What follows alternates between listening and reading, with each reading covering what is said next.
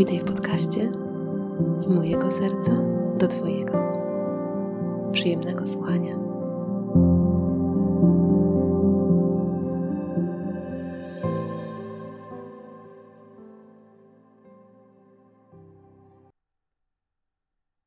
Jesteśmy mistrzami w zatrzymywaniu fali emocjonalnego bólu.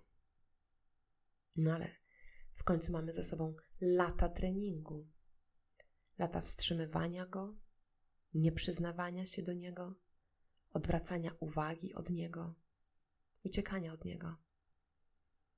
Bo nie było na niego czasu, bo powód czucia go był niewystarczająco istotny, bo ci, którzy byli jego świadkiem, nie chcieli nim być, bo nie ma się co rozczulać, bo są ważniejsze sprawy, bo inni mają gorzej.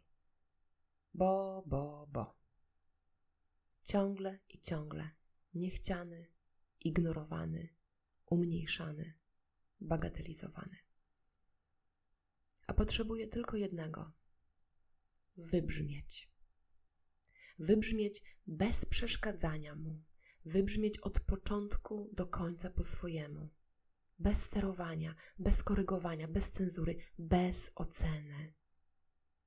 Organicznie, spontanicznie, w totalnej wewnętrznej spójności. Bo to jest fala.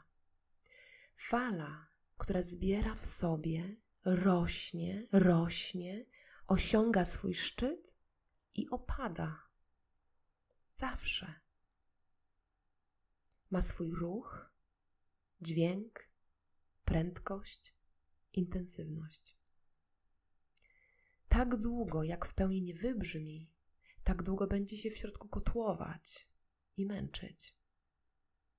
Tak długo, jak jest kontrolowana, urabiana w coś, czym nie jest, tak długo będzie wracać, by przejawić się w swojej formie.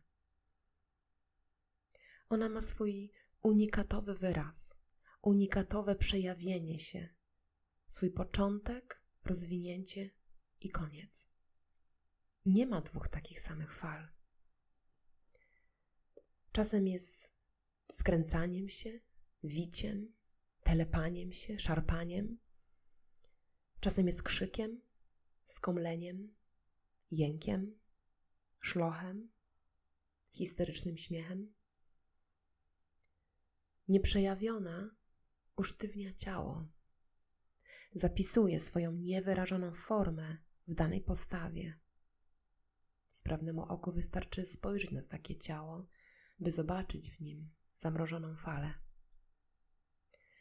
Czasem tych fal jest bardzo dużo, czasem są wielkie, czasem są jedna po drugiej.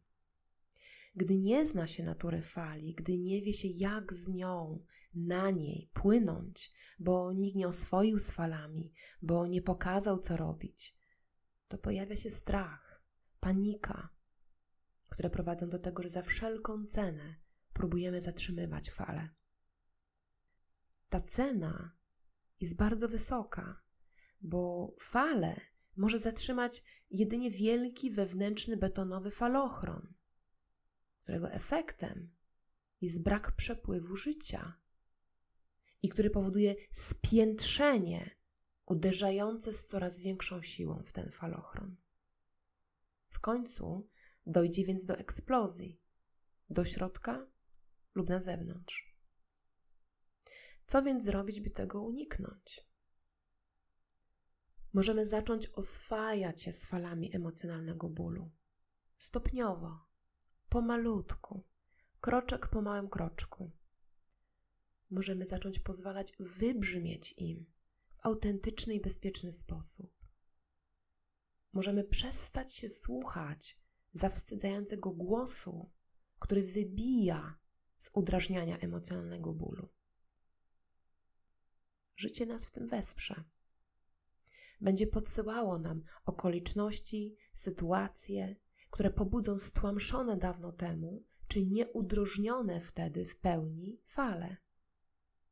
Naszym zadaniem jest dać im tym razem przestrzeń, pozwolić, by wybrzmiały tak, jak potrzebują. Podam przykłady z moich ostatnich tygodni kiedy to odszedł nasz ukochany kocur Leo. Odstawiłam na bok to, co próbowała mówić mi głowa. Na przykład, to tylko kot. Był z nami tylko dwa lata.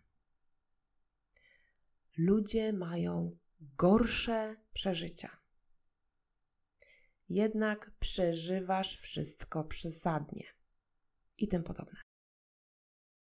Opiekując się naszym Leo dzień i noc przez 10 dni, będąc również dla moich dzieci, by mogły przeżywać tak, jak potrzebowały, jednocześnie na tyle, ile wtedy mogłam, byłam wsłuchana w to, co narastało we mnie.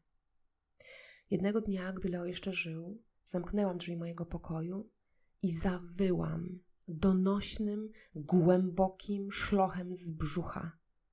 Dokładnie takim, jaki we mnie siedział.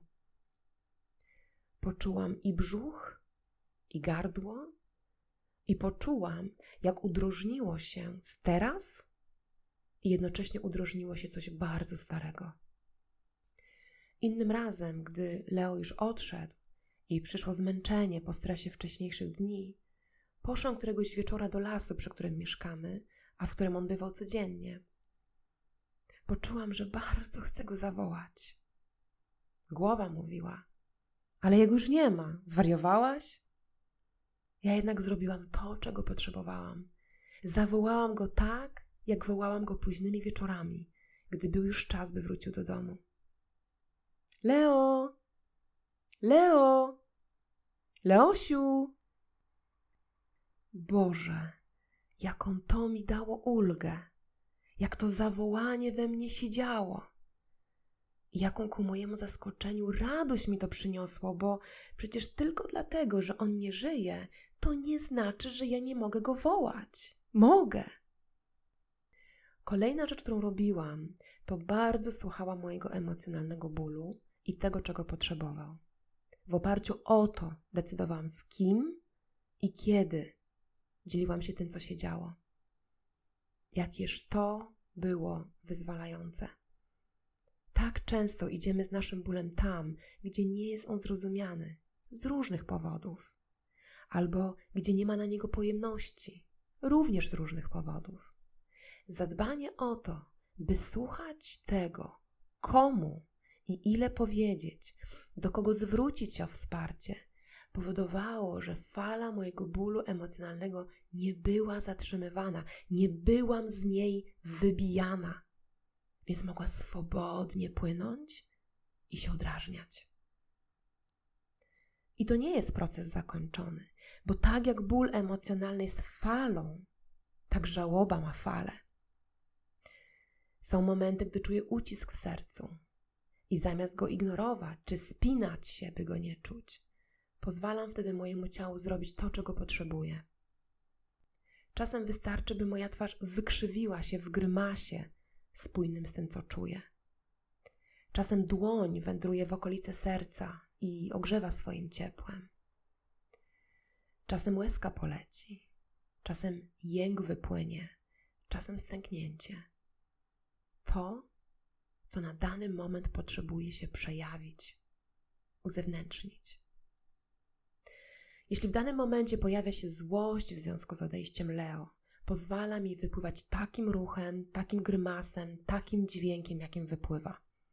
Gdy pojawia się rozczarowanie, apatia, podobnie. Gdy pojawia się gdybanie, pozwalam, by to się wygadało i by wypłynęły emocje w tym schowane, a z nimi znowu ruch, gest, grymas, dźwięk.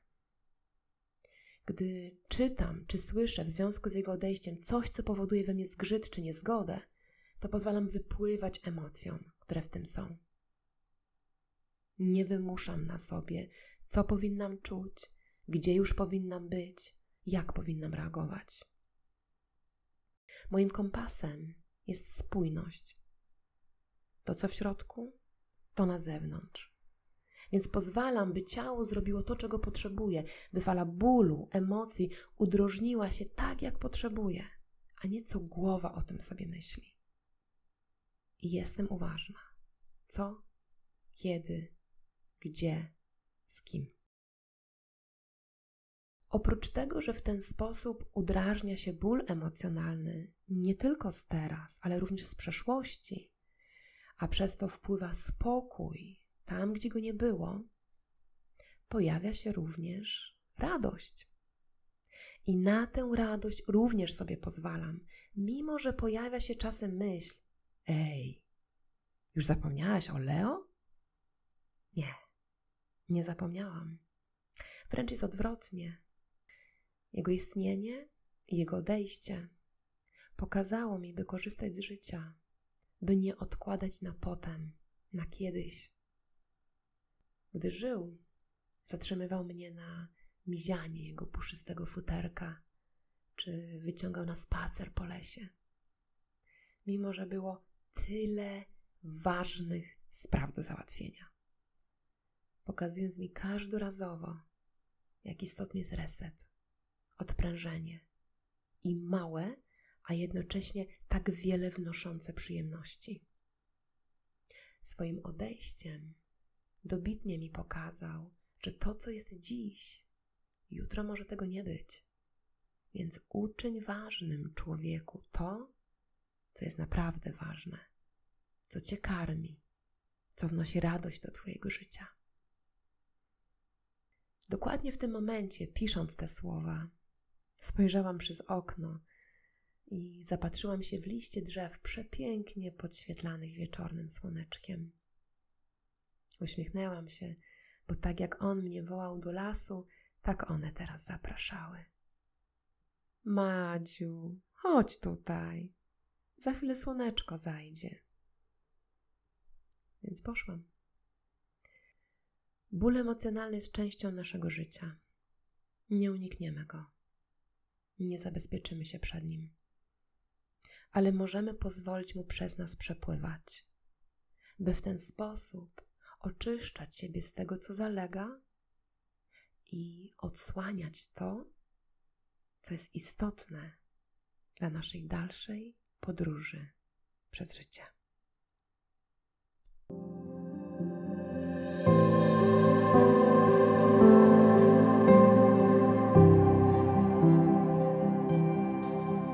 Jeśli to, czym się tutaj podzieliłam, rezonuje z Tobą, to zapraszam ciepło na moją stronę www.magdalenaszpilka.com oraz na mój kanał na YouTubie pod moim nazwiskiem Magdalena Szpilka. Pozdrawiam Cię bardzo ciepło.